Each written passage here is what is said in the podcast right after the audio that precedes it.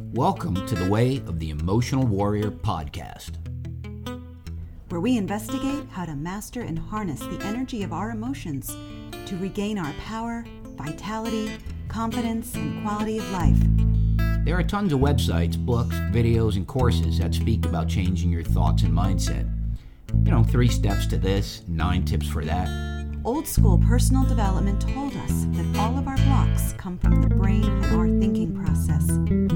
However, new research proves that our thinking and decision making actually comes from our emotions. After all, emotions are energy in motion. Emotions drive our money decisions, life choices, relationships, and even our health and fitness. Having the life of freedom and joy that we all crave requires that we first master our emotional center. Welcome to The Way of the Emotional Warrior. Hello, and welcome to the Way of the Emotional Warrior podcast. My name is Kai Ehnes, and today we will be answering the question of when my mood is less than optimal, how can I get out of my emotional funk? While doing some cursory research for this episode, I found that there are quite a few websites that will tell you 10 to 15, if not 45 tips on how to maintain your mood. On the heavy hitter list are strategies such as a mood journal, proper diet and exercise, and interactions with nature. I thought that it might be a good idea before we get into any strategies to actually take a look at why we have mood swings. Of course, there are triggers. Maybe someone slighted you, or you simply are at odds with the current state of affairs locally or even globally. But aren't there times when none of that changes and you find yourself feeling okay? Dare I say, even good? On some level, I think that it has become normal to be below a 5 on a scale of 1 to 10. Somehow, the grumbling and complaining has become the norm. In a way, I am sure it is about attention. To some degree, it is about fitting in. For example, you find yourself in a group that you have to attend, let's say a group at a job, and after two hellos, it becomes a complaint fest, as if any of the participants are even in a position to change anything. So, when in Rome, right, what do you do? You add to the list of complaints. Everyone is happy that you too are miserable. Now, if you step back a second, how much of your life is dictated by the low vibration of others? You don't want to make any waves, but since most people extend their work relationships into their friendships, you can see where this goes. Nowhere empowering, that's for sure. We have many reasons for doing all this, but with enough time, it becomes normal. According to neuroscience, Dr. Joe Dispenza states that by the age of 35, your dominant personality and outlook on life are in place.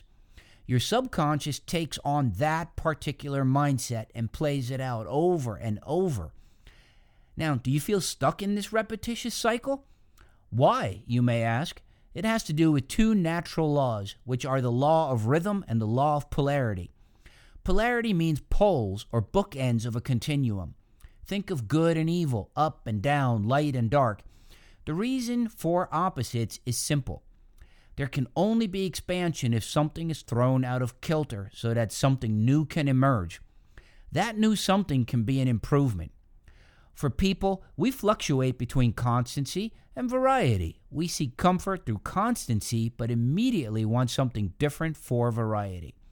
This allows us to gain perspective and grow. The law of rhythm is what drives the experience of polarity. Think of it this way rhythm is movement, and the direction is somewhere between the polar opposites. Now, why does this matter? An emotional warrior can learn to use this to live a better quality of life. In your life dimensions, health, relationships, finances, etc., what if you could predict where on the continuum you are? Just like there are seasons of the year, think about the seasons for every aspect of your life. Certain foods grow better in spring and summer and not so much in the fall and winter. What if you aligned your life with these rhythms? Investments have cycles. Your budget has cycles. Your relationships have cycles.